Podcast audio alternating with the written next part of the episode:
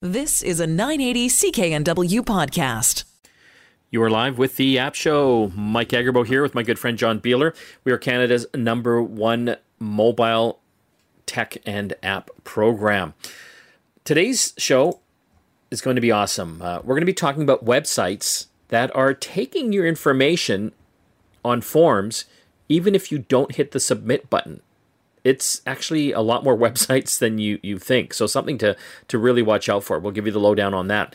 And also, do we need another voice assistant in the world? Well, one of the big music speaker companies is coming up with their own assistant that's supposed to make it easier to use their products.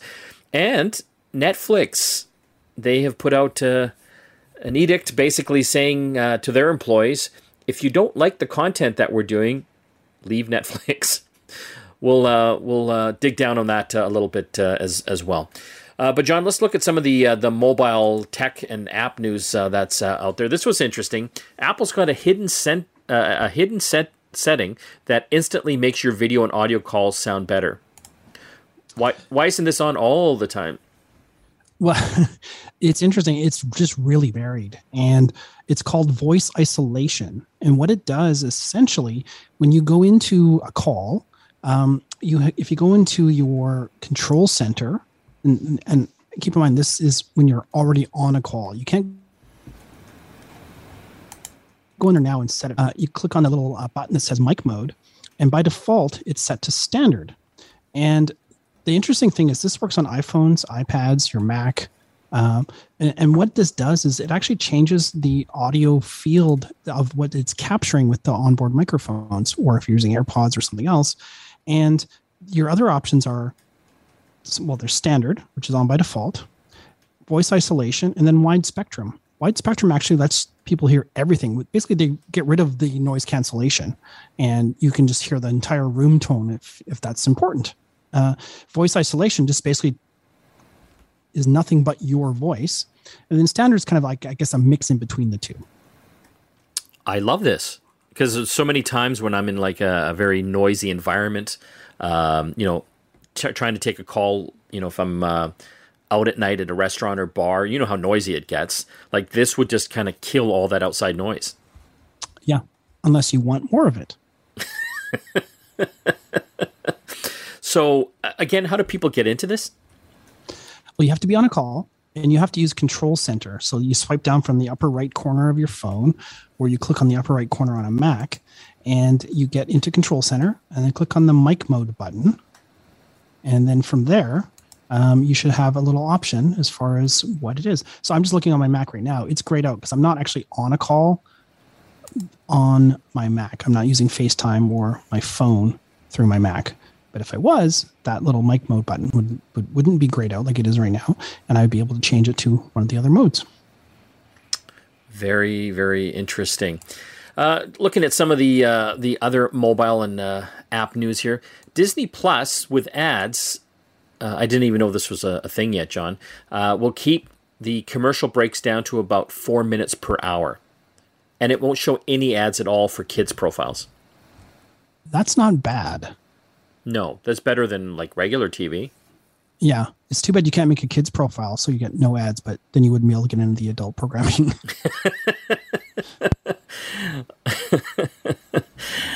A lot of Barney. Yeah, commercial-free Barney. Yeah, but like this is interesting. I mean, Netflix is potentially doing something like this as well that it's rumored to get more subscribers, like a lower-priced tier. But right now, Disney is going to be doing this.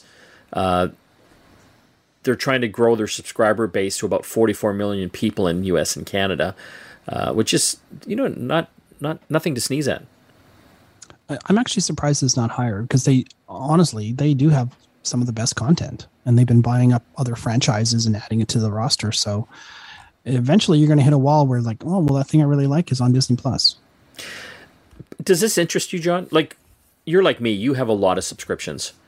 Like, would you want commercials in your feeds? I'll be honest. I turned off my Disney Plus. I'm going to wait until the new Obi-Wan show comes on. And then I think shortly after that's The Mandalorian's back. And then I might turn it off again. It just depends.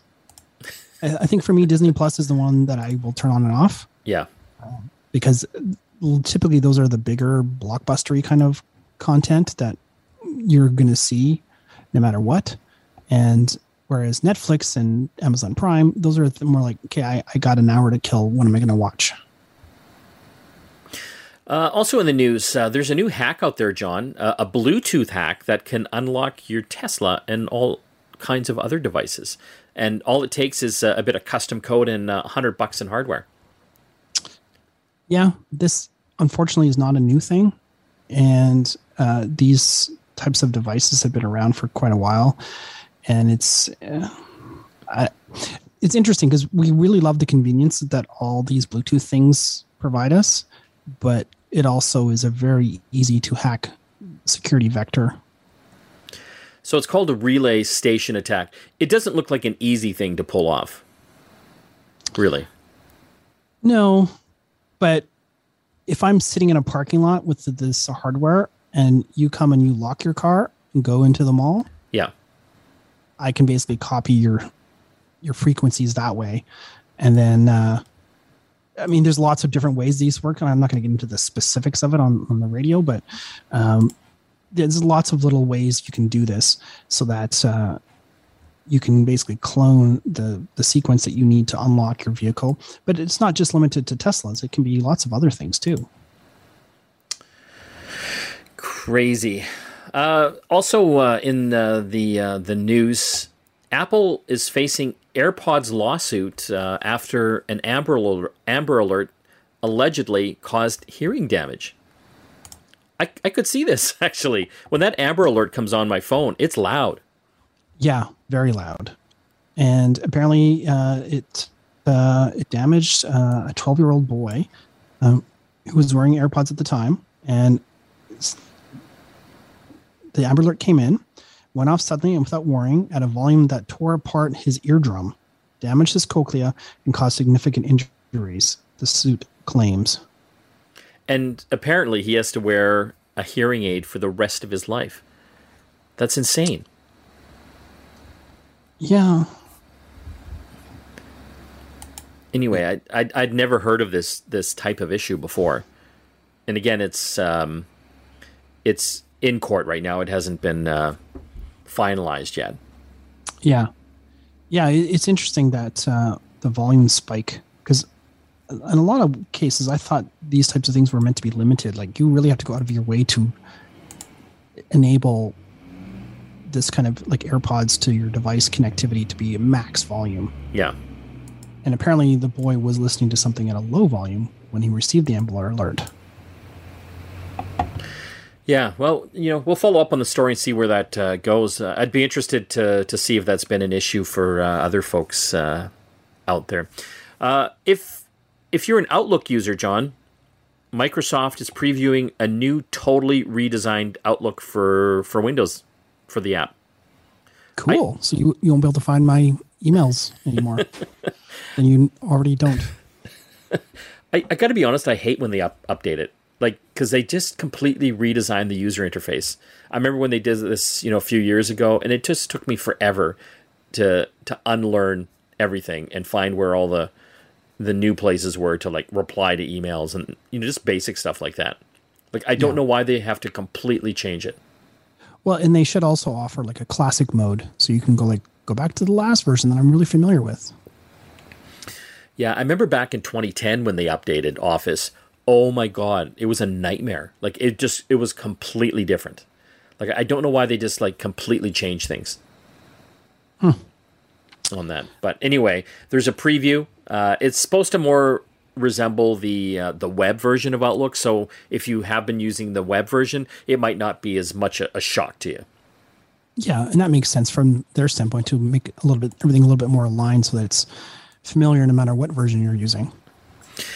We've got a lot more to talk about on the App Show today. Later on, we'll be talking about Sonos.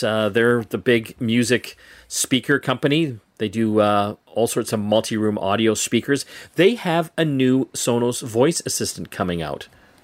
Why do they want their own? Well, we'll find out. Also, Netflix telling employees if they don't like the content that Netflix makes, maybe Netflix isn't the place for them to work at. is pretty bold. But coming up after the break here, this is super important. There are apparently a lot of websites out there that are collecting information when you're filling out forms, even if you don't hit the submit button. We'll tell you how that all works. You're listening to the App Show here on the Corus Radio Network. Back after this. You're back with the App Show. Mike Agerbo here with John Biehler.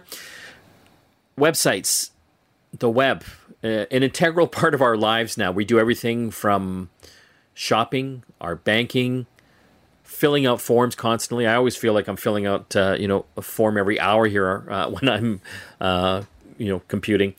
Well, there's thousands of popular websites that see what you type before you hit the submit button.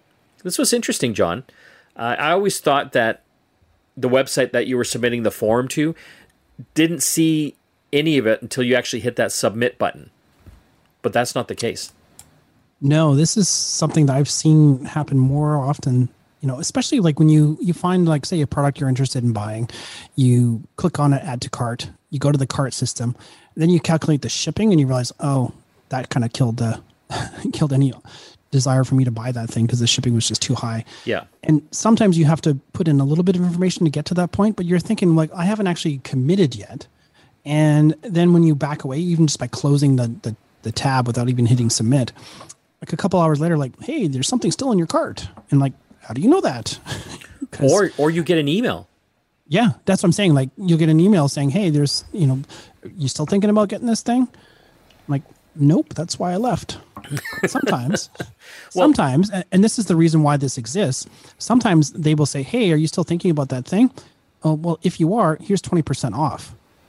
Because basically what's happening is these marketing plugins and sort of third-party systems that a lot of these e-commerce sites are using these keyloggers to track your information, so they can probably try to do an upsell to you if you do bail on the transaction.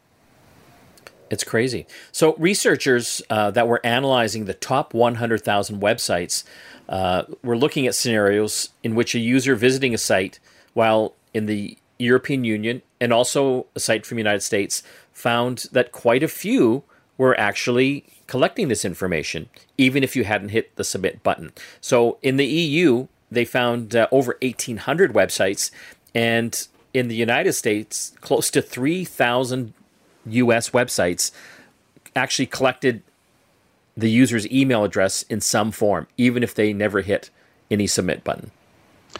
I wonder how many those things they were able to glean from things like cookies and other things that you seemingly have to agree to anytime you go anywhere now. And some of those systems could be a little on the dodgy side and look at other cookies for other maybe top tier sites that you might have had a cookie that you agreed to leave. It's troubling, John, because there's so many things that are tracking us. Facebook has been accused of this because they've got the tracking pixels that they put in things. Even TikTok now, apparently, as well. There's a TikTok pixel, which is like an invisible marketing tracker that is embedded on websites to track users across the web to target ads at them. Yeah, and that's pretty easy because, like, on TikTok, TikTok made me buy it. Some little thing pop up, and then you go to your browser, like, oh, I'm going to look up that thing. And then now they've connected all the dots. So it was an interesting article. If you get a chance, Wired magazine did a great article on this. But the thing is, they don't really tell you how to prevent this from happening. Well, the easiest thing is to use a secure private browser. So a couple things you can do. One of them is just use a different browser when you're going to go onto, like, say, an e-commerce site. So you can set up Firefox, for example. You basically turn on all the privacy features, and essentially the entire browser is like basically a mode that it doesn't capture anything. There's no browser history. There's no auto filling of forms. Nothing, right? Like you can turn that all off or on depending on the widget, and then you can browse in private basically, and there's nothing for them to capture unless you type it in yourself. And then when you're ready to buy, like you sort of do your research with this other browser, like a Firefox, or there's Brave. Brave is a very popular, secure, private browser that people use. You do your research there. So especially if you're looking at buying one product that you might find on like multiple websites, do all your research in a secure, private setting, and then go to your Safari or your Chrome or wherever you're got all your credentials sort of stored, and do it once. And just copy and paste the page that you're going to go to and do the transaction. So that just minimizes the amount of sort of breadcrumbs you're leaving behind on these sites that you may or may not even ever go back to because you don't like the shipping or you don't like the color options or whatever you're doing with your shopping experience. Well, you know, and speaking of cookies, John, as well, we see this pop-up come up all the time when we're surfing the web. You know, it's basically saying, hey, you know, we use cookies. Will you accept them? And I got to be honest, John, for the past few years, I've just been hitting yeah, because I just want to get to the website, because I just felt that, oh, if I say no, then I got to go through this whole rigmarole. But I'm hitting no now, and it doesn't really take that much extra time. No, it's just like you're basically opting out of being tracked. Yeah, and. There is a few, well, maybe not a few. There's probably a lot of different sites that maybe won't work properly, depending on what you're trying to do there. Yeah. But again, do your research and say no to all those pop-ups that say, hey, can we track you? Or also, a lot of times these pop-ups will come up and they'll give you options. Like you can accept all cookies or only the relevant cookies. Yes. But the relevant cookies option is usually in the smaller print, in the smaller button, and you may not even see it. You have to like twirl something open to see that option, but you can do that as well. Because if you accept all cookies, that means anything that particular website has put in as far as marketing and tracking, you've just agreed to give me the works versus I only need to be tracked for this specific thing that I'm here for. Yeah.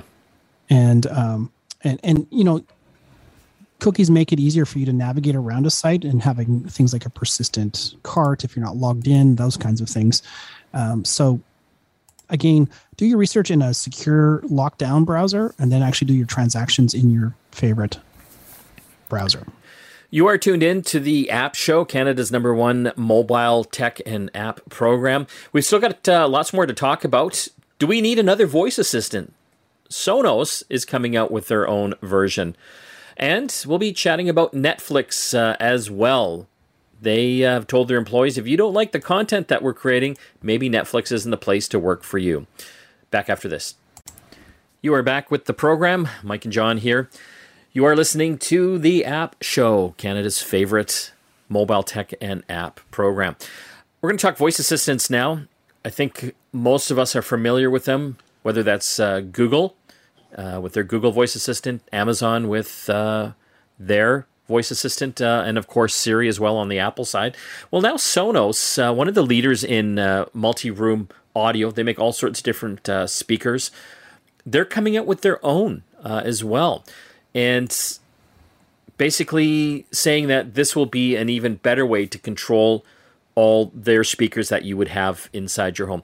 John, I've been a Sonos user for more than 15 years. I've got them all throughout my house. I've even got like their little Bluetooth ones, and I love it. It was just magical when it first came out. You know, you could basically have music playing in the whole house or in specific rooms. You know, obviously, you know, there's been a lot of competitors in this space now, but Sonos still is kind of in the lead, in my opinion. Yeah, I mean, it's definitely a premium device, so that's part of it as well.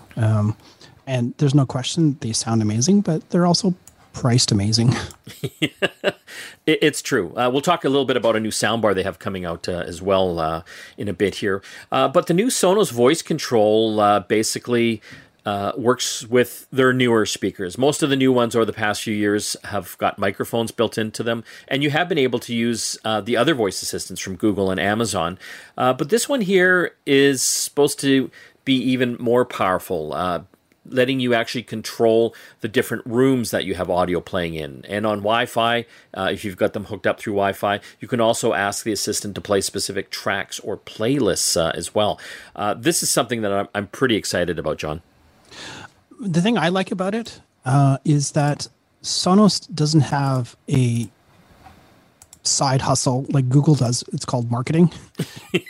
And Amazon as well, where they're trying to basically get as much information from you as possible. They're claiming this is more privacy-minded and focused on that aspect of things. So you can feel secure that, you know, your conversations aren't being recorded and used to market to you. So I like that aspect of it for sure, if it's all true. And the idea behind it is makes more sense because they have the ability to create a hopefully a tool that is as useful as the other ones are. But I guess it remains to be seen because they basically just have this beta program now as to how well it would integrate with, say, your smart home stuff. Yeah. Which, you know, definitely the Amazon and the Google and to a degree Apple has the advantage over just being there and connected with all the different smart home devices that you'd want to connect. Yeah, so all the processing is being done on the chip inside the speaker, so there's no cloud stuff happening. So, you know, they're claiming that it is a lot more secure, a lot more private as well, which I would have to agree with on there. And it'll work with their Bluetooth speakers as well. They've got the Roam and Move speakers. It won't have the full capability. You can't ask for specific tracks, but you will be able to adjust volume, playback, and skipping tracks, which is kind of a nice option. They also announced a new soundbar, John, an entry-level one called the Ray. It's going to go for about $279 US, so I imagine that would be $350 plus Canadian. But that's one of the cheaper soundbars that they have out there. Like their high-end one, the Arc, I think, is up in the $1,000 price range, and the Beam is still up there, I think, $600. So this is quite a bit cheaper. Yeah, and it's, you know, it's pretty competitively priced as far as a comparable soundbar that would have those kinds of functionality. Yeah. This one here doesn't have HDMI and eARC support like the more expensive versions have. It's got to be hooked up via optical. But for those who want to improve the overall sound of their TV and they've got the optical out port, this is definitely something to have a look at. Again, a lot cheaper than the other models out there. But, I mean, it's become a pretty competitive space in the soundbar side of the industry, John. Yeah, we see a lot of soundbars coming through our studio for review, and there's some good ones and there's some not so good ones. Yeah, the Roku one we tried recently. I think that's like in the $150 price range. I thought was pretty good. You've got one on one of your TVs. Yeah, it's in my bedroom, and it's fantastic. Yeah, I know my son has one on their living room TV. They live in a condo, so they don't need like 20 speakers in their house or anything. But they just love it. It's really improved the overall sound quality. And it's got the smart Roku TV platform built into it as well, which is kind of a bonus. Right. And you can't go wrong for $150. You know, we also, you got one in, I think, from China as well. I forget the brand name on that. Came with it's subwoofer as well. A Bowmaker, yeah. Actually was a pretty. I think it's about $200. That's why I was saying, like, you know, it sounds very good. It has a wireless subwoofer, has pretty good sound acoustics, has a remote, has the multiple ins as far as Bluetooth, optical, wired, those types of things. And you know, for $200, the thing we always say, Mike, is that you put any kind of speaker in front of your TV, it's just going to sound so much better. Yeah. Even a $100 one will sound much better than none, because most of the time the speakers that are built into your TV aren't going to be very good. And also, if you want to play music in that same general vicinity, you know, like in your living room or in your bedroom or whatever, there's nothing better than a soundbar for that. I agree. And you know, if you do want to take it to another level, a subwoofer makes a big difference. Just as long as you have neighbors that don't mind.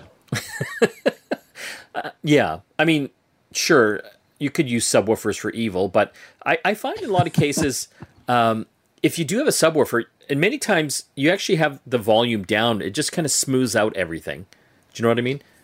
Well, I have my subwoofer. It's a wireless. It's a Samsung soundbar that I have, and I have my subwoofer behind my couch, and it just adds that little bit of extra sort of texture to the audio, I think. I don't have it cranked up full, and it just adds that little extra room tone and makes it feels like you're actually part of the whatever you're watching. You are listening to The App Show. We're going to have to take another break here. When we come back, love it or leave it. Netflix employees told to leave if they don't like the content that Netflix is putting out. Well, we'll tell you all about it. You're listening to The App Show here on the Corus Radio Network. Back after this. You are back with The App Show. Mike and John here.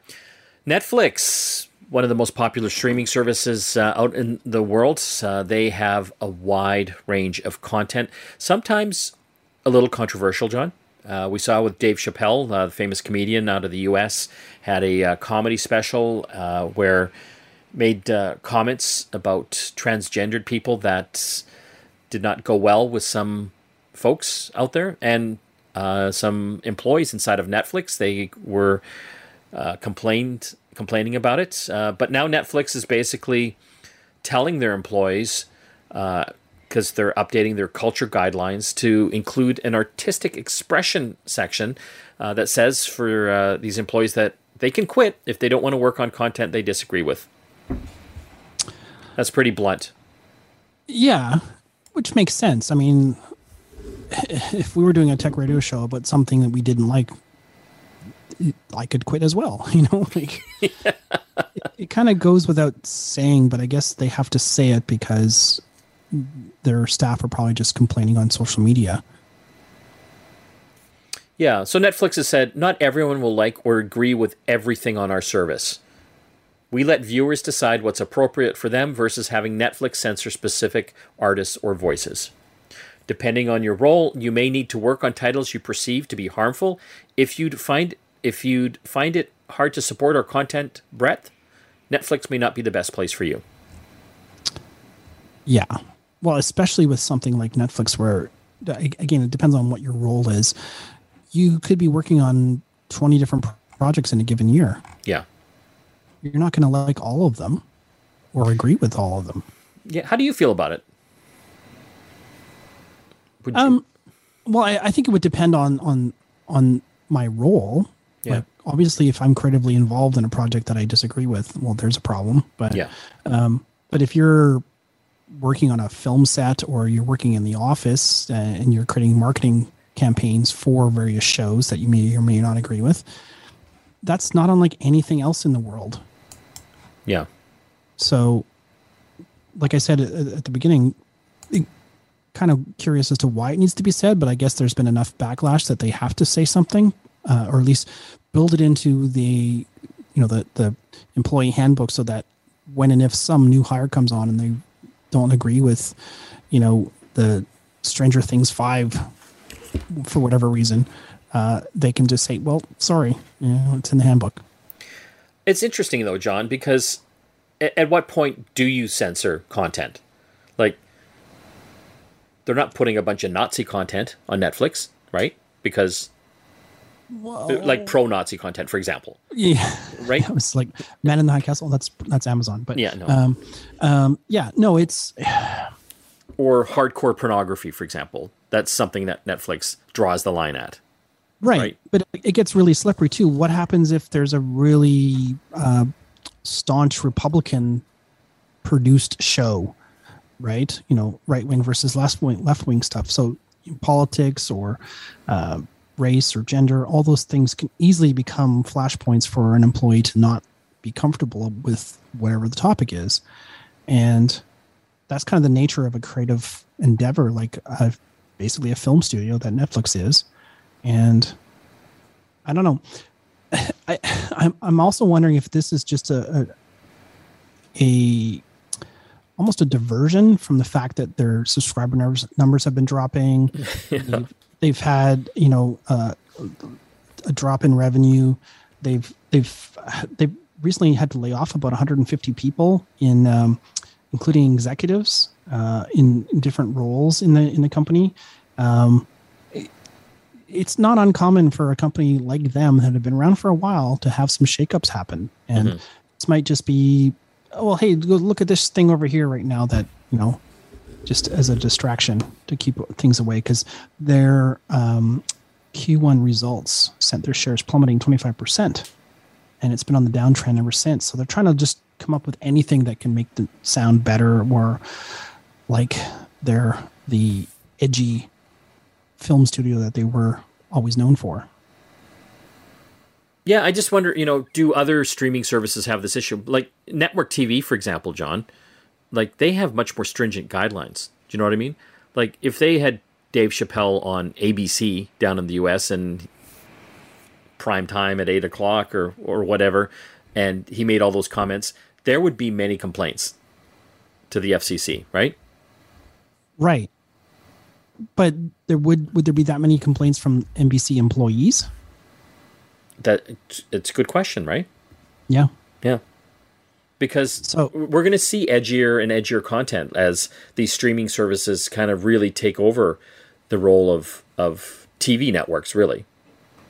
Exactly. But like, it's hard to get into specifics without being specific, because we don't know the specifics behind this. But like, what if someone that was working on Game of Thrones was uncomfortable with the ways people are mutilated and killed in that show? Yeah.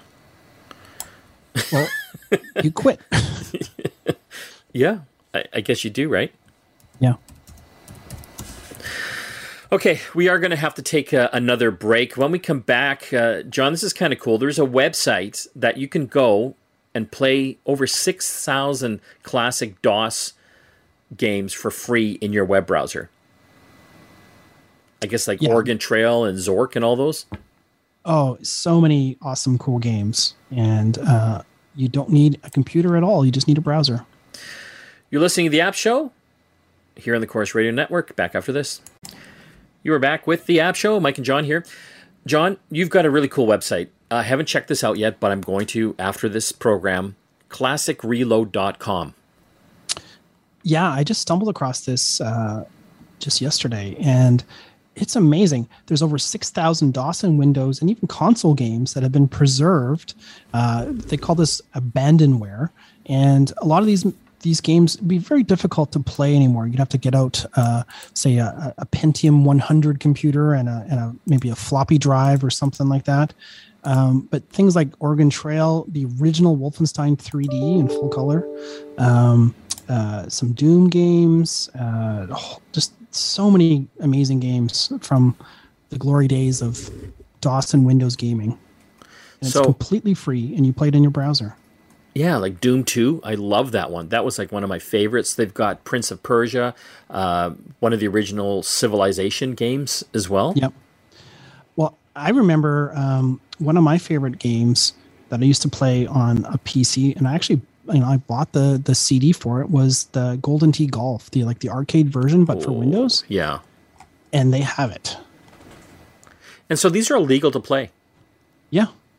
Because basically, the way they're describing it is that this is abandonware. I don't know. Some of these things I think people still own the rights to, but I think they have a process for people to claim anything, so DMCA can happen. But the cool thing is you can actually plug a gamepad into your computer as well and play these with a gamepad. They actually have different sections too. Like they've got an arcade section, Sega Genesis, Commodore 64. Yeah. Yeah. Yeah, all the different platforms. They've got the genres of the games.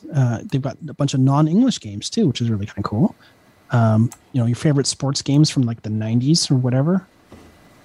And I love the fact that it's just through a web browser. So nothing to install. I mean, there's lots of ads, unfortunately, but I get it. They got to pay for the servers. Star Trek Adventure for the Atari 800, 1985. Oh my God, that. That is amazing. Hey, you can play Windows Minesweeper too. No way. Yep. Oh, I miss that so much. Yep. I used to spend hours on that. It's just fun just to scroll through the screenshots of every game too. I mean, there's just so many things. It's all organized too by you can sort by name, you can sort by year, like an alphabetic listing or a numerical listing of the year, the genre of the game, the platform, the new ones that have recently been added to the platform. And then just a bunch of other ones. Like there's even ColecoVision games on here. So cool. For our listeners, you are tuned into The App Show. Don't forget to listen to our sister show, Get Connected. It's on across the Corus Radio Network Saturdays. If you didn't get a chance to check it out, go to our website, getconnectedmedia.com. It's up there, or visit your favorite podcasting platform. We'll be talking about new home networking standards or smart home standards from Google, Apple allowing developers to charge for subscription increases without telling their users, and so much more. I want to thank all the folks that helped put the App Show together, including John and Robin. We will see you again next time. You've been listening to a 980 CKNW podcast. Listen live at CKNW.com, the Radio Player Canada app, TuneIn, Amazon Alexa, HD Radio at 101.1 FM HD2, and on the AM dial, 980 CKNW.